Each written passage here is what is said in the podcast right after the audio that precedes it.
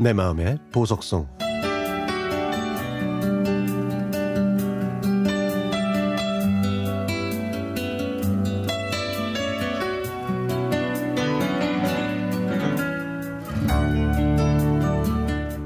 (28년) 전인 (1995년) 제가 (21살) 때 얘기입니다.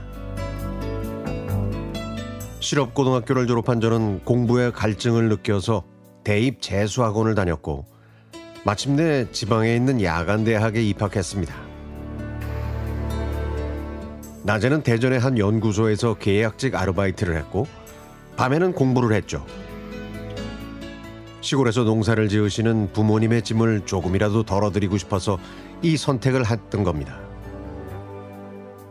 일과 공부를 병행하느라 몸과 마음이 힘들어서 하루 일과를 마치고 집에 오면 파김치가 됐습니다. 하지만 팝송과 영화를 좋아했던 저는 음반을 사고 영화를 보면서 리뷰를 쓰는 취미에 그 피곤함도 잊을 수 있었죠. 그렇게 지내다가 같은 직장 전산실에서 근무하는 이명재라는 선배를 알게 됐습니다. 키도 크고 얼굴도 잘생긴 그 선배는 전산 네트워크 유지 보수 업무를 했습니다. 그런데 알고 보니까 명재 선배도 저와 같은 학교 전산과에 다니고 있더라고요. 덕분에 저희는 금방 친해질 수 있었고 같은 공감대를 갖게 됐습니다. 저는 어렵고 힘든 일도 친절히 알려주는 명재 선배가 참으로 고마웠습니다.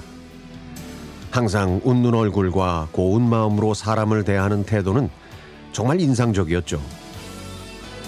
나중에 알게 됐는데 명재 선배는 모태 신앙으로 독실한 크리스찬이었습니다.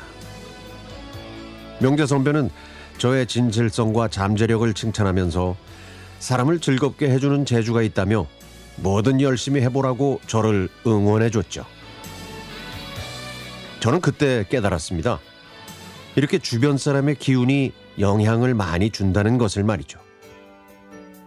그래서 저도 누군가에게 선한 영향력을 주는 긍정의 인물이 되겠다고 다짐했습니다. 그렇게 저희는 일 얘기, 가족 얘기, 연애 얘기를 하면서 친형제처럼 지냈죠. 하지만 저희는 더 이상 함께 근무할 수 없었습니다. 제가 속한 부서에서 재계약이 안 돼서 저는 그곳을 그만두고 학교 생활에만 전념해야 했기 때문이었습니다.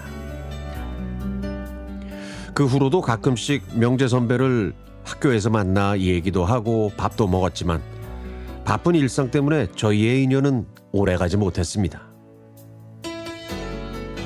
그렇게 한동안 소식이 끊어졌다가 1999년에 연락처를 알게 돼서 명재 선배에게 전 통화를 했더니 선배는 직장을 그만두고 강원도 철원에서 교회 목사를 한다고 했습니다.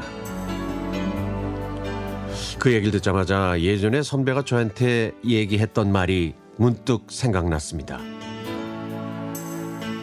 나중에 목회 활동을 할지도 몰라. 선배와 함께 지내던 당시에 저는 CCM에도 관심이 많았습니다. 컨템퍼러리 크리스천 뮤직. 그래서 제가 명재 선배한테 추천했던 CCM 노래들이 있는데요. 그 노래들 중에서도 오늘은 이 곡을 제 보석성으로 듣고 싶습니다. 명재 선배와 함께요.